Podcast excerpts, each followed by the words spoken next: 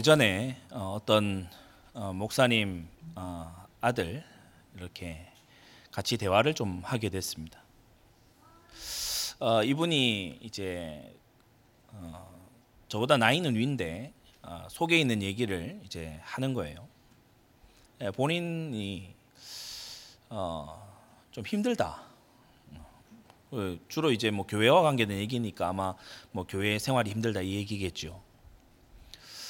어, 너무 이렇게 사람들 의식을 받는 것도 힘들고 그러니까 뭐잘 알겠지만 하면서 저한테 얘기를 하더라고요. 어, 좀 이런저런 힘든 것들 얘기를 하더라고요. 음, 그래서 어, 제가 그런 얘기를 했습니다. 예배가 좋습니까? 제가 물어봤어요. 예배가 좋냐고 물어봤어요. 그러니까 어, 이분이 어, 좀 갸우뚱해요. 처음 들어보는 질문이라는 그런 표정으로 이제 갸우뚱해요. 어, 예배가 즐겁고 예배가 힘을 얻고 예배가 하나님과 교통해서 너무나 영혼의 안식이 있으면요 교회 생활이 힘들 리가 없습니다. 예배를 견딘, 견딘다 이 정도 수준 되면 이건 세상 정복하기 힘들죠. 어, 우리는 주일이 완전히 영혼이 안식하는 한 날인 줄 믿습니다. 우리 영혼이요 하나님 안에서 완전 재충전되는 시간이에요. 그래서 어떻습니까? 진짜 하나님 말씀에 탁 은혜 속에 있다가 탁 시작하면은 어, 가장 제정신 딱 드는 시간이 주일 저녁 월요일 딱 이때예요. 다른 사람들은 월요병이다 그러는데 월요일 날 제일 잘 돼. 뭐 일도 어, 관계도 또 마음 중심에 이 사명감도 가장 잘 되는 시간이에요. 여러분 정말 예배 때 신령한 은혜를 힘있게 되길 바랍니다. 어, 이게 없으면요.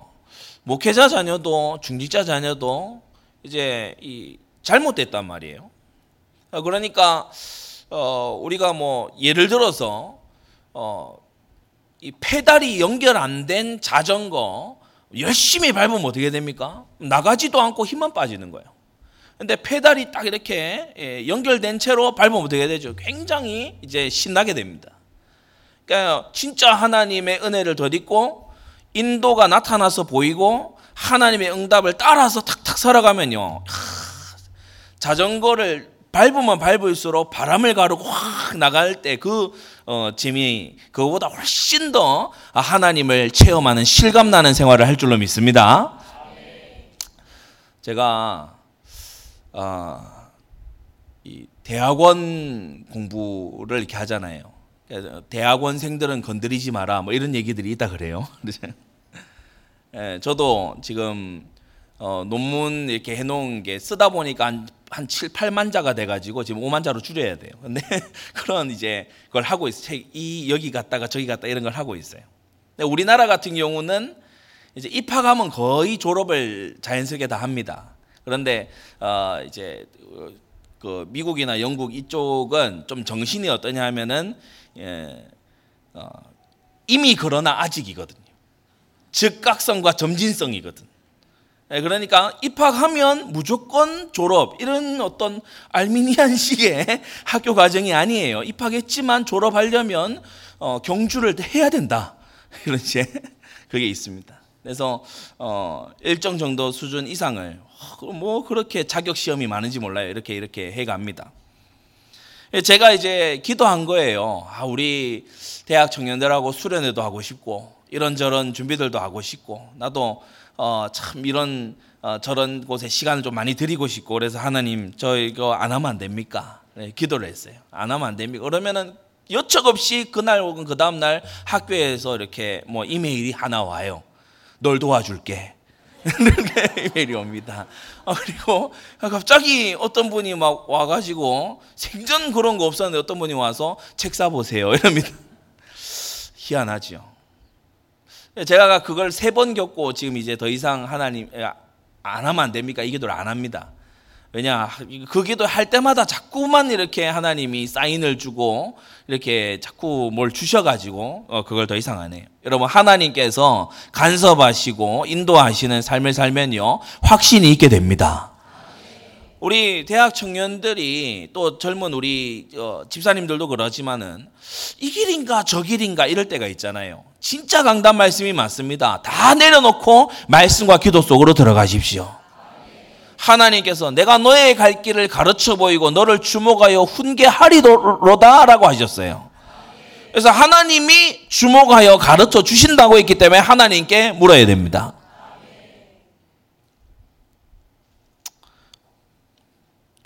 사울이 보면요. 자기 힘으로 인생 산 사람이에요.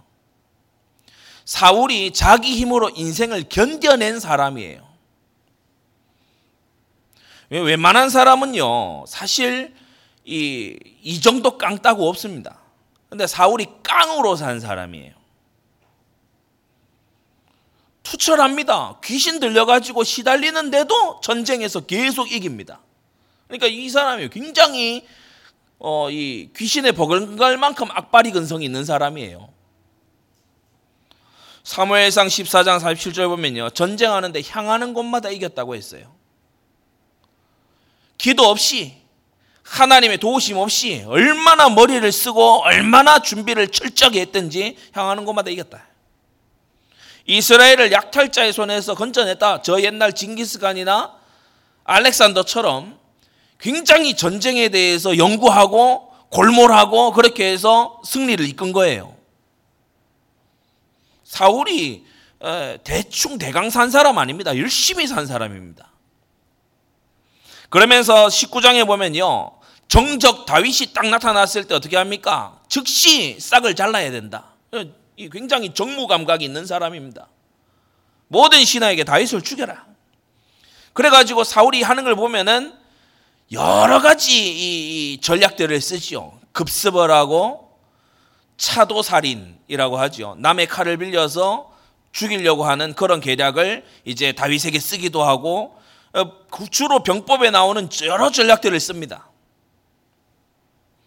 음모를 꾸미고 어, 또 자기의 딸을 좋아하는 것 같으니까 딸로 미끼를 놓고 어, 이런 것까지 하는 아주 머리가 잘 돌아가는 사람이 사울이에요. 23장 8절에 가서 보면 모든 이스라엘 백성을 동원하는데 사울이 쓴 방법 한번 보세요. 다윗을 숨겨준 높당의 제사장들을 살육함으로써 이스라엘 전체한테 광고합니다. 너희들 고발 제대로 안 했다가는 알지? 너희들 다윗을 직간접적으로 도와줬다가는 돌아올 결과를 분명히 알겠지? 그래서 보면은 어, 이 다윗이 구원해 준 그 성읍도요, 결국 밀고 합니다. 결국 사울에게 밀고 해요. 23장 23절에 가서 보면 유다 천천인 중에서 찾아내리라. 천 곱하기 천은 얼마죠? 예, 굉장히 큰 숫자 아닙니까? 그 100만이 넘는 숫자가 있다 하더라도 내가 반드시 다윗을 어, 색출해내고야 말겠다. 어, 그렇게 한 번 뜻을 정하면 굽힘이 없는 사람이 사울입니다. 그러려니 하고 놔두지 않아요. 아주 치열하고 절박하게 움직이는 사람입니다. 급기야 24장에 가서 보면 삼천 암살단을 조직을 하죠. 조직적으로 움직일 줄 아는 사람이 이 사울입니다. 사울은 세상적으로 봤을 때 뛰어난 사람이고 세상적으로 봤을 때 빈틈없는 사람이고 세상적으로 봤을 때 기량이 보통이 아닌 사람이에요. 신학의 표현대로 하자면 젊은 사자 같은 어, 그런 사람이 이 사울이에요. 두루 다니며 삼킬 자를 찾는 그런 예, 사람이 이 사울입니다. 세상에는요 난다 긴다 하는 사울 같은 이들이 많이 나와 있습니다. 똑똑하고요. 치밀하고요. 계획적이고 그리고 굉장히 빈틈없고 그러면서도 사람이 사람을 끌고 여러분 삼천이나 암살단을 조직하려 그러면 이게 신하들의 도움 없이는 안 됩니다. 신하들이 아주 걸출한 사병들을 내놔야 그게 이루어지는 거지 왕이 하자 그런다고 되는 게 아니거든요. 그런 리더십까지 딱 갖추고 있는 이런 사울 같은 사람들이 세상에는 있다. 자, 그런데 다윗을 보세요. 다윗이 사울이 세운 전공에 비하면은 그다지 많은 전공을 세운 일 없습니다. 딱 한 번. 블레셋의 장군 골리앗이 나왔을 때 그때에 이스라엘과 사울을 한번 구했어요. 근데 이것이 워낙에 이제 큰 전투였고 결정적인 전투였다 보니까 어, 이 다윗이 사울의 이제 어, 신하로 발탁이 되죠. 사울이 가까이 두고서 이 다윗을 죽이려고 한 겁니다. 기어이 죽이려고 애쓰고 있는데 이 다윗은 이따가도 나옵니다만 어떤 사람입니까? 이 사람도 재능이 출중하고 실력이 있는 사람이지만 다윗은 사울에게 없는 게 하나가 있어요. 그 뭡니까? 하나님의 신에 감동된 힘이 있었습니다. 여러분, 우리는 하나님의 신에 감동된 힘을 가지고 살아야 됩니다. 왜 죄를 멀리 해야 됩니까? 죄 안 지으면 구원받다, 안 받다 이런 차원이 아니고 여러분, 죄를 왜 멀리 해야 됩니까? 하나님의 신에 감동받기 위해서. 우리는 왜 하나님 말씀을 가까이 합니까? 하나님의 신에 감동받기 위해서. 우리는 왜 주일에 함께 모여 예배드립니까? 하나님의 신에 감동받기 위해서. 여러분은 왜 정신을 차리고 근신하여 깨어서 기도해야 됩니까? 하나님의 신에 감동받기 위해서. 사람의 말보다 하나님의 음성 듣기를 왜 먼저 해야 됩니까? 하나님의 신에 감동받기 위해서. 너무 뛰어난 왕. 사람들이 따라주는 사울 딱 있고요. 한편엔 다윗이 있어요. 하나님의 신에 감동된 다윗이 딱 있어요. 세월이 흘러서 결과를 딱 놓고 오늘 사무엘 9장을 보니 어떻게 됐죠? 사울은 멸망의 자리에 가서 그와 그의 자손들이 딱 앉아 있는 거예요. 겨우 남은 자 한 명이 있었는데 요나단의 아들 머비보셋이었습니다. 저주로 멸망당한 가문이 되고 말았지요. 많은 사람들이 사울의 길을 갑니다. 많은 사람들이 사울의 길을 걸어가요. 그러나 이 다윗을 보게 되면 주변 열강들을 정복할 뿐 아니라 이제 돌이켜 사울의 집에 남은 자에게 은총 베푸는 다윗으로 변화되어져 있어요. 성도 여러분, 섬기는 자가 큰 자입니다. 여러분, 주는 것이 받는 것보다 복이 있다 함을 기억해야 될줄 압니다. 어떻게 이렇게 됐습니까? 다윗은 어떻게 은혜 베풀 수 있는 사람이 됐습니까? 출발선을 보면은 다윗은 사울보다 훨씬 못한데 어떻게 세월이 지나서 이런 어, 이 역전이 일어났습니까? 바로 말씀의 성취지요. 그래서 오늘 세 가지로 말씀을 우리가 정리하겠는데 첫째 사울입니다. 그 이름의 뜻도 큰 자 아닙니까?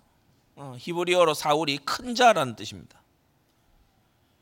우량아로 태어났는지 예, 큰 자라는 뜻입니다. 그러니까 큰 인물 되라 뭐 이런 뜻이 담겨 있겠죠. 왕입니다. 이스라엘의 초대 왕입니다.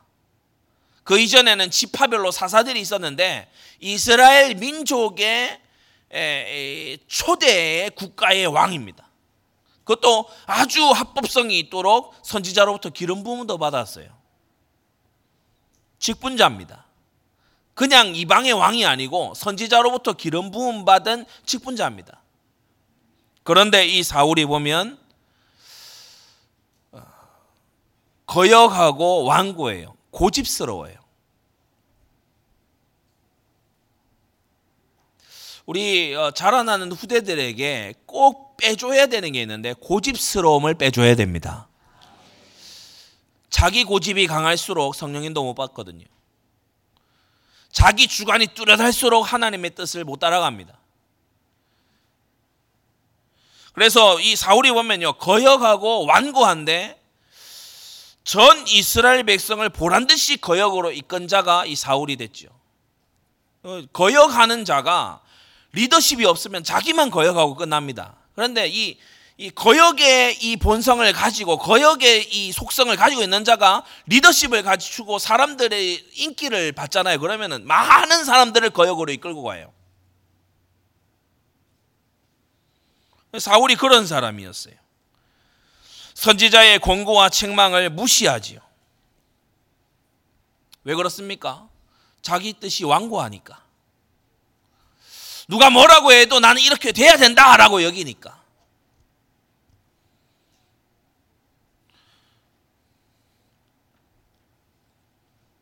제가 그 예전에 어떤 이 청년들을 이렇게 만나 가지고 그런 얘기를 했어요. 어디 뭐 무슨 세미나에 예, 어떤 뭐 설명회에 한번 갔다 와가지고 뭐 이거 무조건 되는 어떤 사업이다 뭐 이런 걸 듣고 왔대요 둘이가. 어, 그러냐? 얘기 한번 읊어봐라. 하, 이게 이렇게 돼서 이렇게 돼 어, 내가 영업 될 것 같더라고.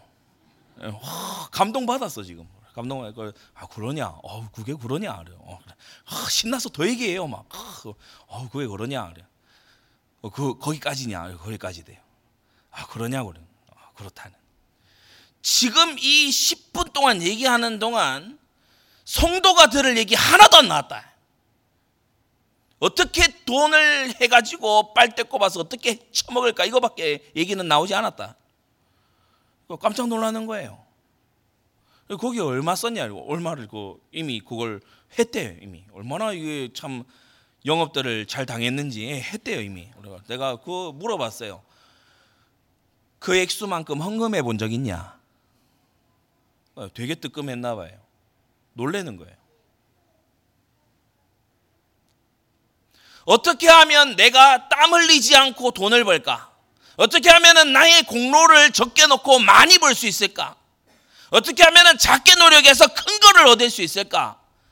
그 도둑놈의 심보가 온데 퍼져 있는 게 서울이고 이 한국 땅이거든요. 그런데 그걸 인도받은 줄 알고 응답받은 줄 알아요. 잘하고 있다고 생각해요. 사울이 볼 때 자기는 잘하고 있어요. 아니 아말렉을 쳐서 그거를 굳이 다 태우고 굳이 다 말 말 힘줄 다 끊고 못 쓸 것으로 만들어 놓고 그렇게 할 필요가 있냐? 이게 가져가면은 군사들 사기도 오르고 말이지. 국력에도 보탬이 되고 말이지. 어? 그 소 수천 마리 그 잡아온 것 중에서 한 마리 잡아다가 번제도 할 수 있고 말이지. 어? 얼마나 쓸 수 있는 그게 많은데 사무엘이 와가지고 저렇게 저렇게 고지식하게 말이지 진멸 안 했다고 지금 저렇게 세상 물정 파악 못하고 늙은이가 말이야 어? 저런 얘기를 하고 있단 말이지. 어 민심을 살피고 어 백성들이 이렇게나 좋아하는 거를 국력에도 보탬이 되고 그 소 한 마리 잡아 번제 하면 될 거 아니냐 하면 뭐 그게 어려운 거라고? 뭐 지금 내가 이렇게 지금 대승을 거둔데 축하나 못할 망정 와가지고 털털거리고 말이야. 어, 늙은이 뭐 대화가 안 된다. 사울의 생각이 그래요. 지금 사울이 그 생각이에요. 나는 잘하고 있는데 왜 그러냐 뭐 왜 그런지 모르겠다. 아니 이렇게 이렇게 해야 일이 되는데 왜 저렇게 어 뭐 진멸하라고 했다 해서 꼭 진멸을 해야 되는 거냐 사울이 얼마나 고집스러운지 몰라요. 자기 정당화가 딱 돼 있어요. 그러니까 불쾌한 겁니다. 사무엘이 와서 왜 순종 안 했습니까? 이렇게 얘기할 때 불쾌한 거예요. 사무엘이 말이죠. 자기가 칼 들고 나가 싸운 것도 아니면서 말이야. 어? 우리가 애써서 다 전쟁해가지고 이렇게 끌고 오느라 우리 수고했는데 격려는 안 해주고 와가지고 잘못했다 그러고 어, 하나님이 진노하신다 그러고 어, 내가 안 하는데 왜 번제를 먼저 드리냐? 그러면 군사들 떠나가는데 그럼 어쩌라고? 어? 군사들이 흩어지는데 백성이 흩어지는데 뭐 우리 그러면 가만히 뭐 앉아서 다 흩어져서 뭐, 뭐 아무도 없고 그러면 다 전쟁 지란 얘기냐? 뭐, 뭐 라 그러냐? 그리고 사울이요 볼 때는 사무엘이 이해가 안 되는 거예요. 오늘 이 메시지 들으면서 여러분 잘 알아야 됩니다. 하나님이 살아 계시는 속에서 생각하십시오. 하나님 말씀의 범위 안에서 다시 생각하십시오. 주님은 여러분에게 뭘 말씀하셨습니까? 하나님은 여러분에게 왜 직분을 줬습니까? 하나님은 여러분을 안디옥 교회 지체로 불러서 뭘 원하고 계십니까? 거기서부터 다시 시작이 되어야 돼요. 사울이 세상 논리로 가득 차 있어요. 이방 왕들이 하는 식으로 딱 그렇게 합니다. 그래서 사무엘이 와가지고요 권고하면 무시하고요 책망하면은 핑계 대고요. 그리고 하나님이 진노하신다 그러면 투덜대고요. 그러면서 아 됐고 됐고 나가서 우리 백성 앞에서 같이 예, 제사하자. 이런 식으로 사무엘을 이용해 먹으려 그러고요. 그러니까 어떤 결과가 옵니까? 왕 왕이 여호와의 말씀을 버렸으므로 여호와께서도 왕을 버리셨다 이 결과가 딱 오는 거예요. 근데 이 말도 사울이 못 알아들어요. 내가 왕인데 뭐 저 늙은이가 버렸다 말다 만다 하는 그게 지금 뭐가 중요해? 백성들이 나를 좋아하고, 응? 지금 내 왕자가 든든하고, 왕자들이 쫙 있고, 응? 지금 전쟁 계속 승리하고 있고, 뭐가 문제야? 응? 아무것도 지금 뭐 위기도 아니고 문제도 없는데. 여러분 명심하십시오. 사월이 망하기 전에 그 앞에 하나님께 먼저 버림받았었습니다. 하나님께 버림받고도 한동안 잘 나갔습니다. 악한 일의 징벌이 속히 실행되지 아니하므로 인생들이 악을 행하기에 마음이 담대하다라고 했는데 여러분은 그런 악인들 되지 마시기 바랍니다.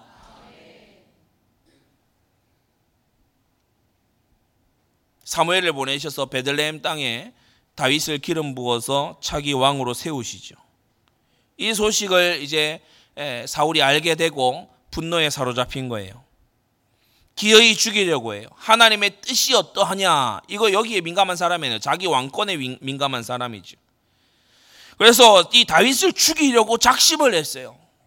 다윗을 죽일 작심을 했고 또 한편으로는 다윗을 죽이는 이러한 흑암의 공격에 완전히 심부름하는 거예요. 다윗을 도운 제사장들을 살육하지요. 경건한 자의 기억과 지위를 모조리 빼앗았습니다. 그런데도 이스라엘에서 아직 인기가 높아요. 이런 악행을 저지르는데도 인기가 높아요. 민심이라는 것은 죄인들의 마음의 모임이기 때문에 여러분 결코 민심이 천심이 아닙니다. 여러분 세상에서 쓰는 말 교회에 가져 들어오지 마세요. 여러분 세상을 개혁해 나가야 됩니다. 제가 밥 먹으면서 사모에게 그런 말을 했어요. 요새 종이 빨대 그 많이 쓰잖아요. 종이 빨대가 나오기 전에 예전에 어떻게 했냐? 자, 우리가 나무를 많이 베지 않기 위해서 환경 보호가 중요하니까 나무를 많이 베지 않기 위해서 플라스틱을 씁시다.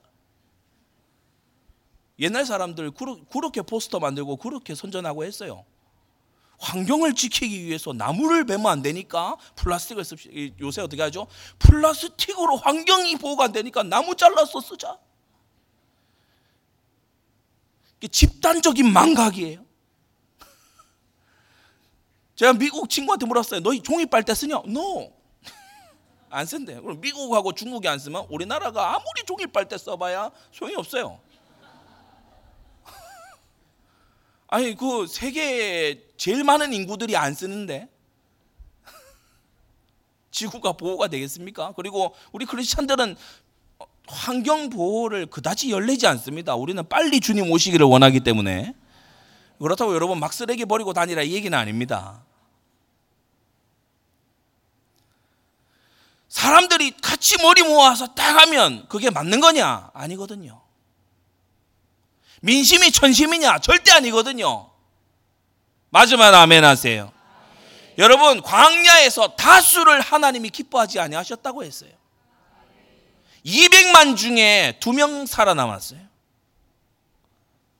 성도 여러분, 이 사울은 다수를 의지하고 다수를 따라간 사람이에요.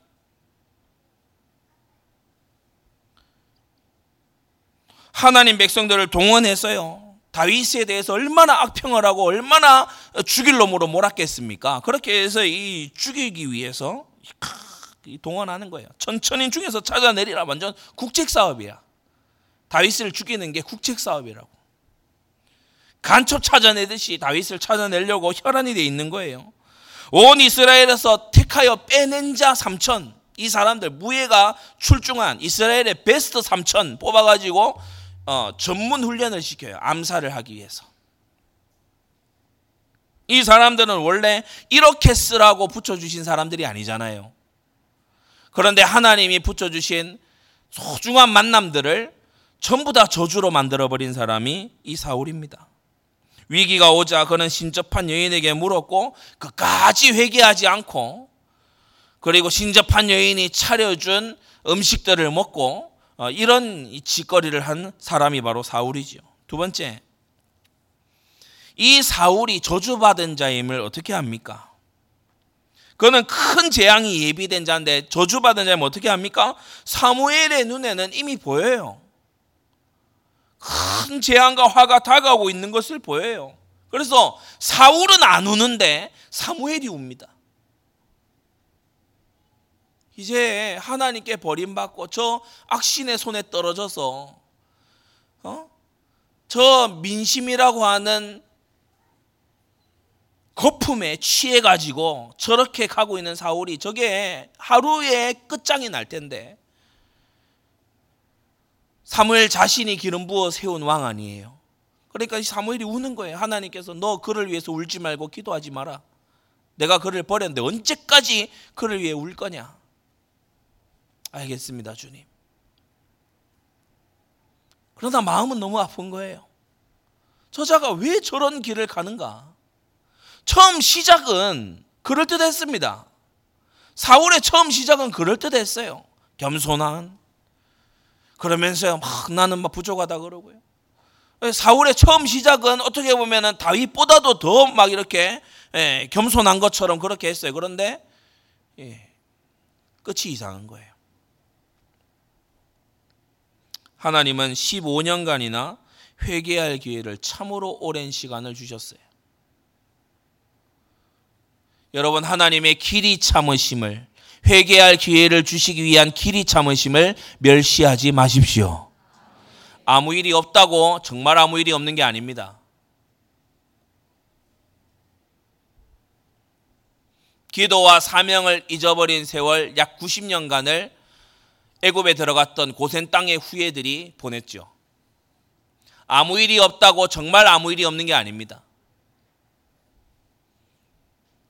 여호수아 때를 지나서 여호수아와 그 장로들이 이제 다 죽고 난 다음에 여호와께서 행하신 일을 알지 못하는 세대가 일어났지요.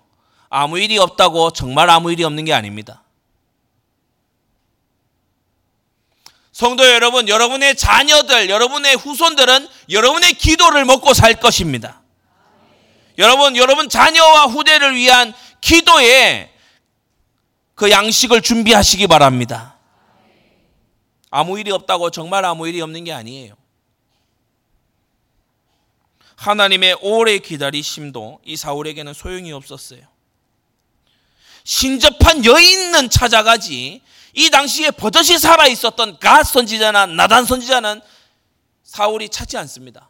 사무엘은 죽었다 하더라도 선지자들이 있잖아요. 다윗의 1대1을 보면 갓 선지자가 나오지 않습니까? 선지자를 찾으려면 찾을 수 있어요. 제사장은 지가 다 살육을 해가지고 가까이 안 온다 하더라도요. 찾으려면 찾을 수 있어요. 그런데 사울이 죽어도 하나님의 사람들은 가까이 안 하고 도액이나 신접한 엔돌의 신접한 여인이나 이런 것들을 가까이 합니다. 작은 세 번째, 어느 날 막을 수 없는 멸망이 밀어닥쳤어요. 그야말로 막을 수 없는 멸망입니다. 그간에 뭐, 어, 이 전쟁의 실력이라든지 자기의 명성이라든지 쌓아온 재물이라든지 이런 걸로요. 아무것도 예, 예, 이, 막아지지가 않는 블레셋이 쳐들어오는데 예전하고 기세가 달라요. 이건 뭐 맛부터 보기도 전에 사울과 이 군대가요 엄청난 위협을 느꼈어요. 그래서 다급하고 절박한 속에서 이제 하나님을 찾습니다. 늦게. 그런데 하나님이 아무 응답이 없으시죠. 성경에 보면 이런 표현이 나옵니다. 너희는 여호와께서 가까이 계실 때에 그를 부르고 만날 만한 때에 그를 찾으라고 말씀합니다. 그게 무슨 뜻이냐 하면 그가 멀리 가 계실 때가 있고 그를 만나기 어려운 때가 있다는 겁니다.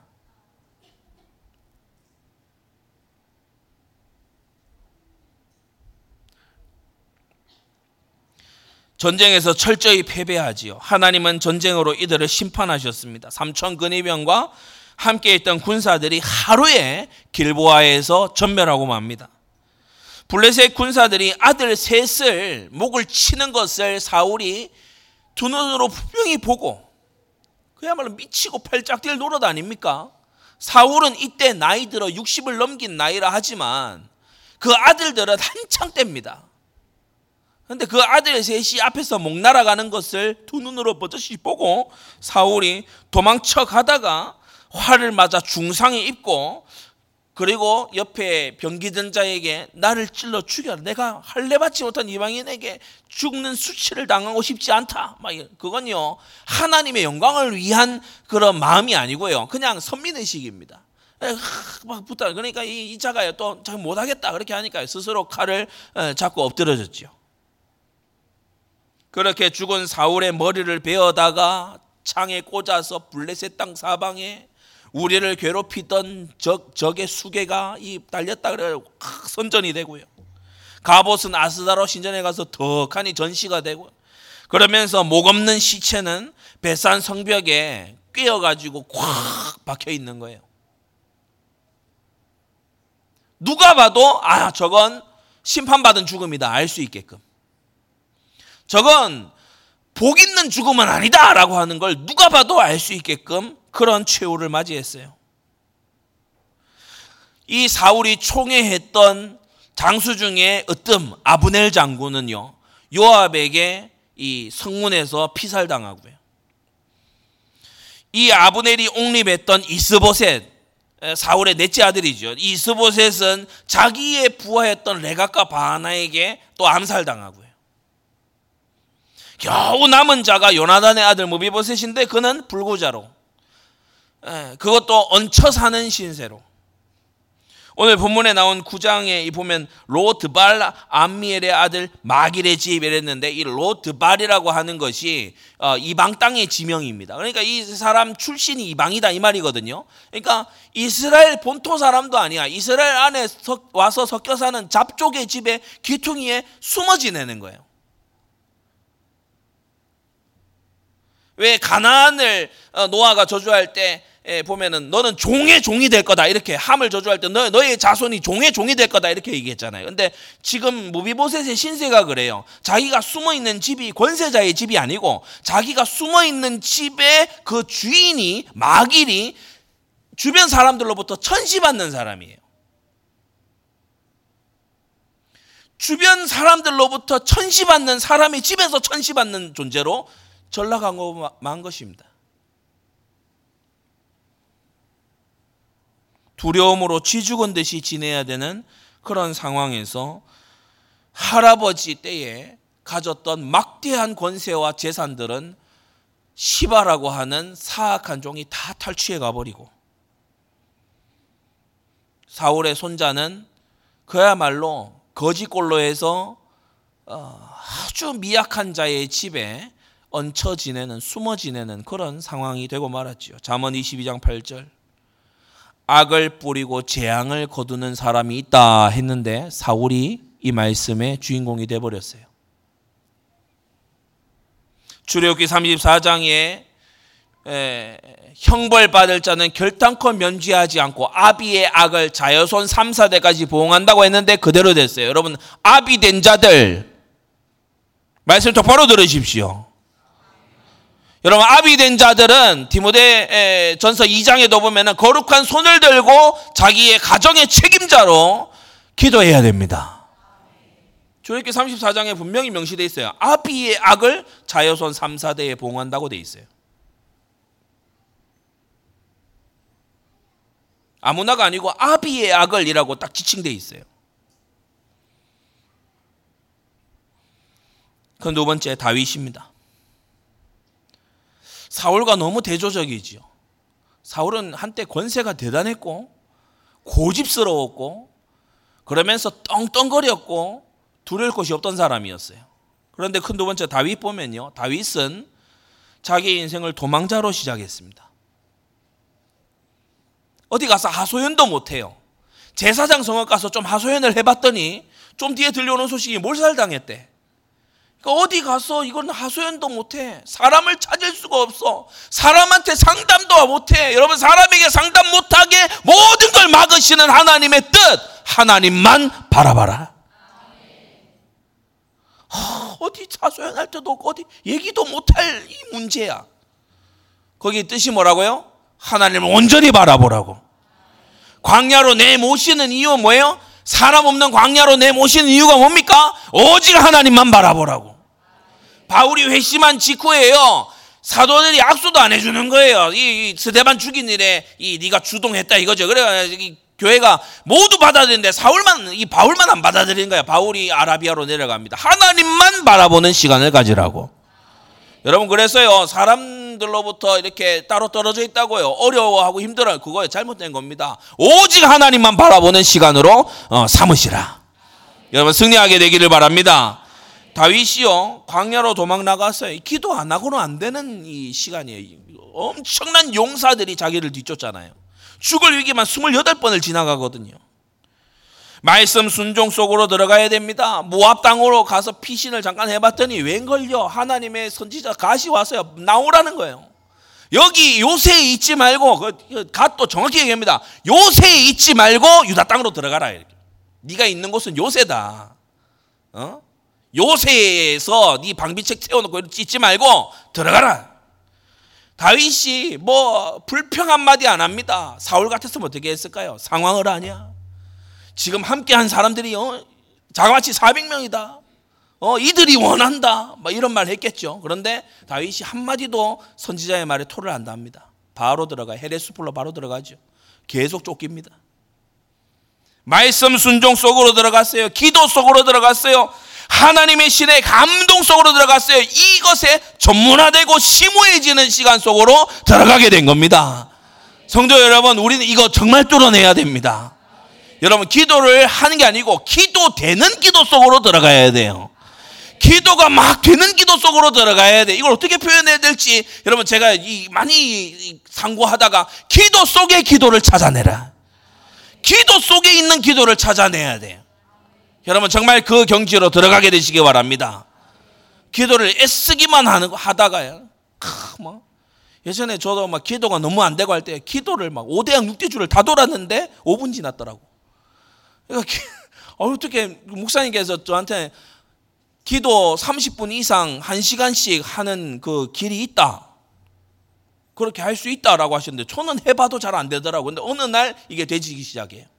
성경을 쭉 묵상하는 중에 성경이 그냥 여기 있는 것이 아니라 정말 나의 본색이 성경하고 너무 다르구나.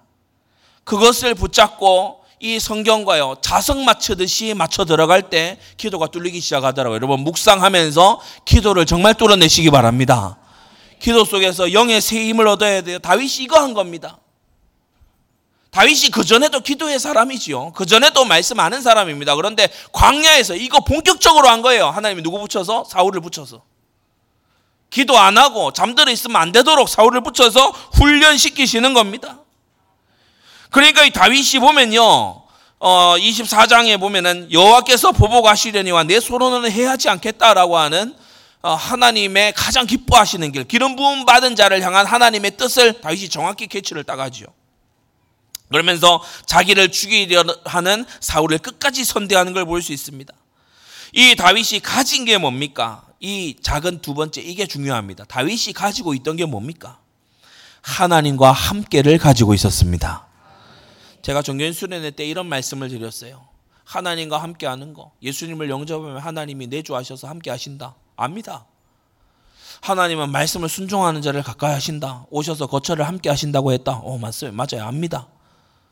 기도할 때 하나님의 신에 감동된 감동된 하나님의 신에 감동된 자체가 하나님의 신 성령과 함께 하는 거다. 압니다.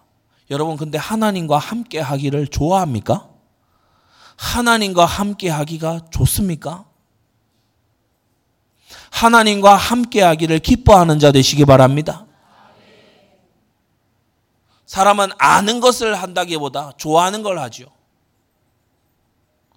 아는 걸 다 했을 것 같으면 진작에 애진작에 다이어트 다 했죠. 이렇게 이렇게 해서 뭐 다이어트를 한다 이런 거 저도요 클릭해 봅니다. 다 아는 얘기예요. 규칙적인 식사, 적당한 운동, 뭐 인스턴트 많이 먹지 말고 설탕 줄이고 뭐 이렇게 맵고 짠 그런 거 너무 이렇게 하지 말고 뭐 이렇게 뭐 탄수화물 적정량하고 활동량을 늘리고 근력 뭐다 뭐 종합적인 내용들 막 전, 저는 심지어 뭐 연구까지 했다니까요. 그런데 어떻습니까? 공부하다가 또 뭐뭐 뭐 하다가 아, 오늘은 마라탕이다. 아, 이 마라탕은 국물 마시면 안 되잖아요. 밥 말아라. 어, 그래 버리면은 이제 그날은 날아가는 거예요. 그 다음날 어떻게 합니까? 후회? 탄식? 저는 어떤 분들이 이제 뭐 단식한다 그러는 단식하는 분들은 저는 굉장히 존경스럽게 봅니다. 제가 금식을 금식 기도한다고 3일째에 두 손 두 발 다 들었거든요. 아, 하나님 안 되겠습니다. 이거는 좀 아닌 것 같습니다. 제 체질하고는 이건 아닌 것 같습니다. 이건 저는 아예 기도도 못 하겠고 죽을 것 같습니다. 하나님 먹으면서 하겠습니다. 알면 다 해요. 알면 다 서울대 갔지. 아는 대로 했으면 다 살 빼고 다 서울대 갔고 아는 대로 했으면 다 집 사고 아는 대로 했으면 다, 다 된다고.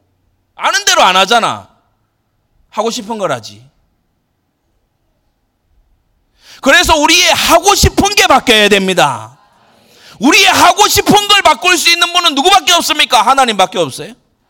기도하시기 바랍니다. 하나님 내 마음의 소원을 바꾸어 주옵소서. 너희 안에서 행하시는 이는 하나님이시니 자기의 기쁘신 뜻을 위하여 너희로 소원을 두고 행하게 하시나니 할렐루야. 이 하나님의 역사를 구해야 됩니다. 하나님 내게 기도가 즐겁게 해 주옵소서. 하나님 내게 말씀이 꿀속에보다 달게 해 주옵소서. 하나님 내가 예배가 나의 힘이 되게 해 주옵소서. 하나님 참으로 영혼을 향한 극률한 마음이 내게서 샘솟듯 올라오게 해 주옵소서.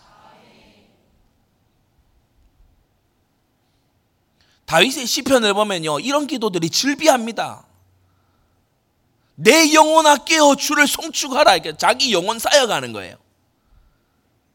하나님이여 나를 찬송하게 하소서. 내 부르짖음이 주께 상달되기를 원하나이다. 무슨 말입니까? 하나님이 들으시는 기도하고 싶다 이 말이에요.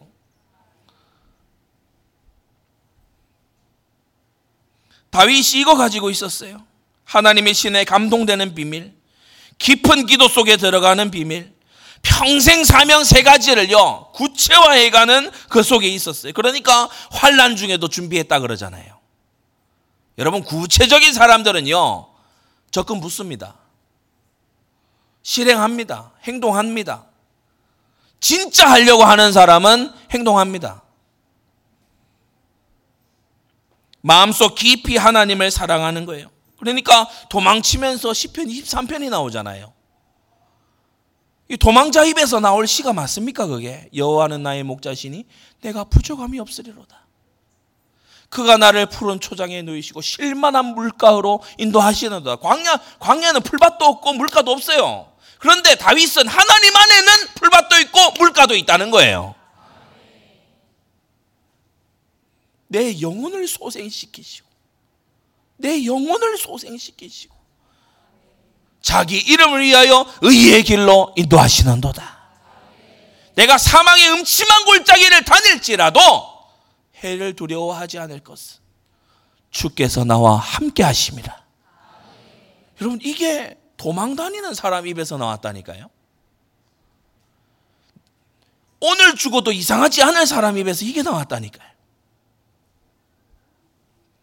다윗이 이거 있었어요. 성도 여러분, 우리에게도 이것이 있어야 될 줄로 압니다. 우리가 이게 있으면은 모든 걸 이길 수 있지만 이게 없으면 다 이기고도 집니다. 작은 세 번째, 그런 속에서 하나님의 응답이 밀려오지요. 보좌의 축복 속에 있는 다윗에게요. 처음엔 홀로 시작했는데 웬걸요? 어, 이 400명이 몰려옵니다. 아둘람으로 몰려오고요. 600명이 엔게디에 있을 때도 몰려오고요. 4,200명이 몰려와서 이제 이 시글락에서 유다로 올라갈 때는 34만 명이 몰려오는 거예요. 처음에는 별 볼 일 없는 숫자였어요. 천 명의 반도 안 되는 수였어요. 그런데 나중에 가서는 전 유다 지파 사람들이 힘 있는 자들이 모여올 만큼 하나님이 사람을 붙이시는데 때가 되면 하나님은 사람을 붙이셔서 하나님의 일을 해 가시는 줄 압니다. 사울의 집안은 끝까지 하나님의 뜻과 따라갑니다. 이 이스보셋 하는 꼴을 보세요. 누가 자기를 기름 부었습니까? 그런데 스스로 왕하겠다고 나오잖아요. 그러면서 사울 집안이 망했을 때 다윗은 애가를 부르고요. 그 군장 아브네를 선대하고요. 이스보셋을 암살한 자를요 공을 세웠다고 상 주는 게 아니고 너, 네가 감히 어? 너의 주인을 베고 지금 이렇게 어? 배반을 하고 그렇게 하냐 처형하고요. 어, 그러니까 이 공의가 선 왕인 거 있죠. 사실 다윗이 자신과 대적하던 그 어, 왕을 이스보셋을 어, 죽인 자들을 처형하는 것은 정치적으로 별로 똑똑한 행동은 아닙니다. 한번 생각해 보세요. 다윗 자신의 적을 처리한 사람을 공을 치하해 주는 게 아니고 도리어 목을 친다? 그러면 그 이후로부터 다윗의 위협자들을 제거해 주는 사람들이 아, 안 일어나고 못 일어나지요. 정치적으로 봤을 때는 굉장히 어, 이, 이, 이상한 짓을 한 겁니다. 스스로 손해 볼 짓을 한 거예요. 그러나 여러분, 잘 한번 유념해 보십시오. 하나님께서 쓰시던 기름 부은 왕의 아들입니다. 다윗은 이스보셋마저도 가능하면 살리기를 원했던 거예요. 그게 레아카 바하나를 처형한 다윗의 본심입니다. 그냥 정치적 제스처로 쇼로 사울과 요나단을 위해서 애가를 부른 게 아니고요. 다윗은 정말 그러했어요. 하나님의 기름 부으심으로 인해서 그들을 아끼고 그들을 보호하기를 원했던 거예요. 이제 온 이스라엘의 왕이 된 다윗이 시온 성을 공략해서 어, 이 다윗 성으로 삼지요. 침공하는 블레셋을 두 번 다 격파합니다. 법계를 다윗 성으로 모셔옵니다. 신정 국가를 하려고요. 성전 건축을 이제 에, 하려고 합니다라고 선지자에게 말하는데 하나님께서 스탑을 딱 시키시죠. 이게 우리에게 주는 교훈이 크지 않습니까? 하나님이 미리 감동 주실, 주실 수도 있습니다. 광야 생활할 때 다윗한테 야, 널 통해서 안 할 거야. 미리 말한다. 알았지? 그렇게 하실 수 있어요. 뭐 제사장을 만났을 때도 있었고 선지자 갓을 만났을 때도 있잖아요. 그때 하나님이 말 전달시키실 수도 있습니다. 너를 통해서는 하지 않겠다 이렇게 미리 알려 주실 수 있습니다. 그런데 하나님이 딱 결정적 다윗이 정말 마음 담아 딱 하려고 할 그때 마치 아들을 돌칼로 죽이려고 칼을 든 아브라함에게 그만이라고 하시는 것처럼 다윗이 진짜 하려고 딱 할 때에 하나님이 그만 딱 하시는 거예요. 이건 우리에게 시사하는 바가 큽니다. 인간적으로 생각해서 교회 생활을 할 때 여러분은 이상한 생각에 빠질 수 있습니다. 혹 이상한 생각에 빠질 수 있어요. 아, 준비를 이렇게 다 했는데 이걸 다르게 돌린다고? 이걸 미룬다고? 이걸 안, 안 한다고? 여러분, 우리가 아무리 준비했어도, 우리가 아무리 계획했어도 인도자는 하나님이십니다. 결정은 하나님이 하십니다. 그리고 하나님은 이 사실을 주권자가 하나님 당신이심을 우리 모두가 항상 깨어서 명심하고 있기를 원하십니다.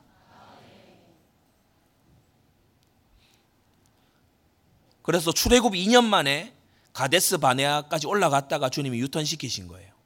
아니 하나님이 예전부터 얘기 오셨잖아요. 아브라함과 이삭과 야곱의 땅으로 회복시키겠다고 그 땅으로 돌아가게 하겠다고 출애굽 할 때부터 얘기했으면 2년간 얘기했어요. 2년간. 그런데 가데스 바네에서 안 돼. 돌아가.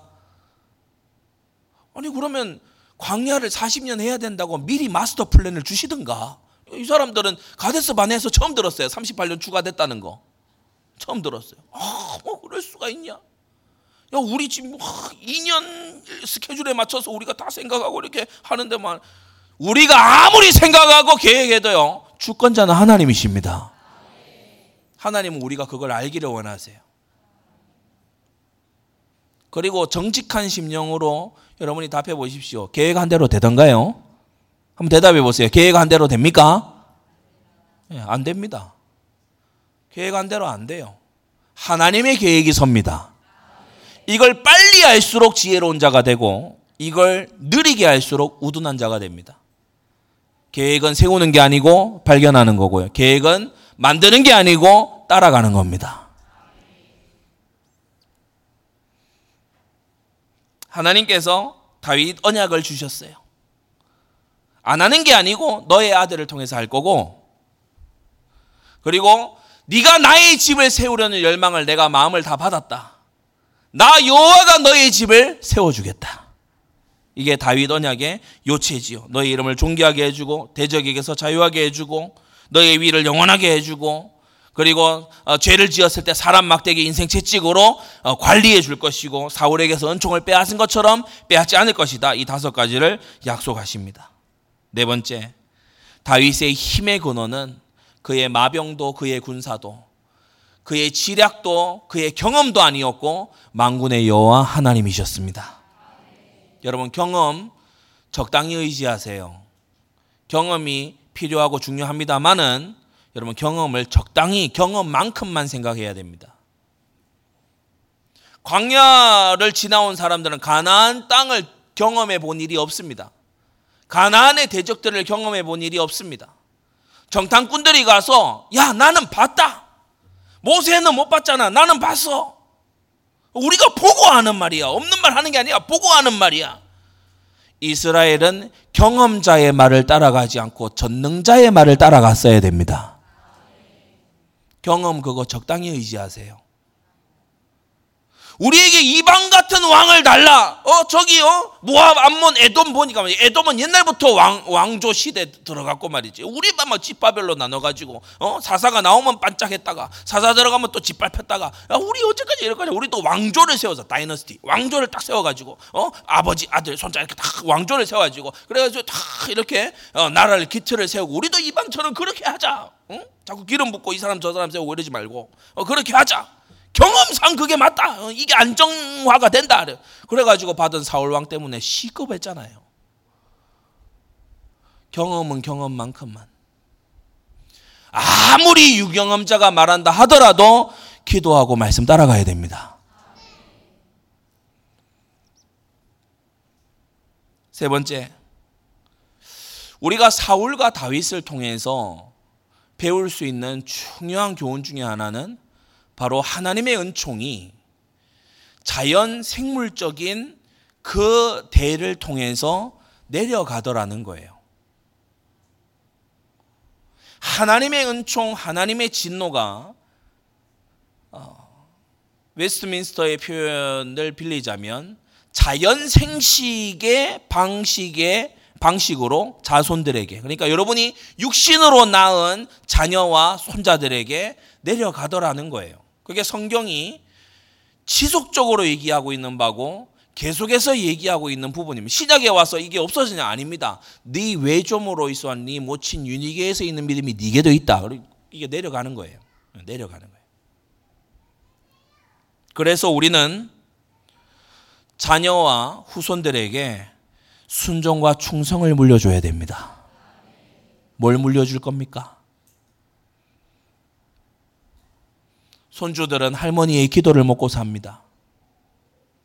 뭘 물려줄 겁니까? 지금 나의 순종과 나의 충성, 나의 기도와 나의 하나님을 경외함이 자녀의 미래로 바로 직결됩니다.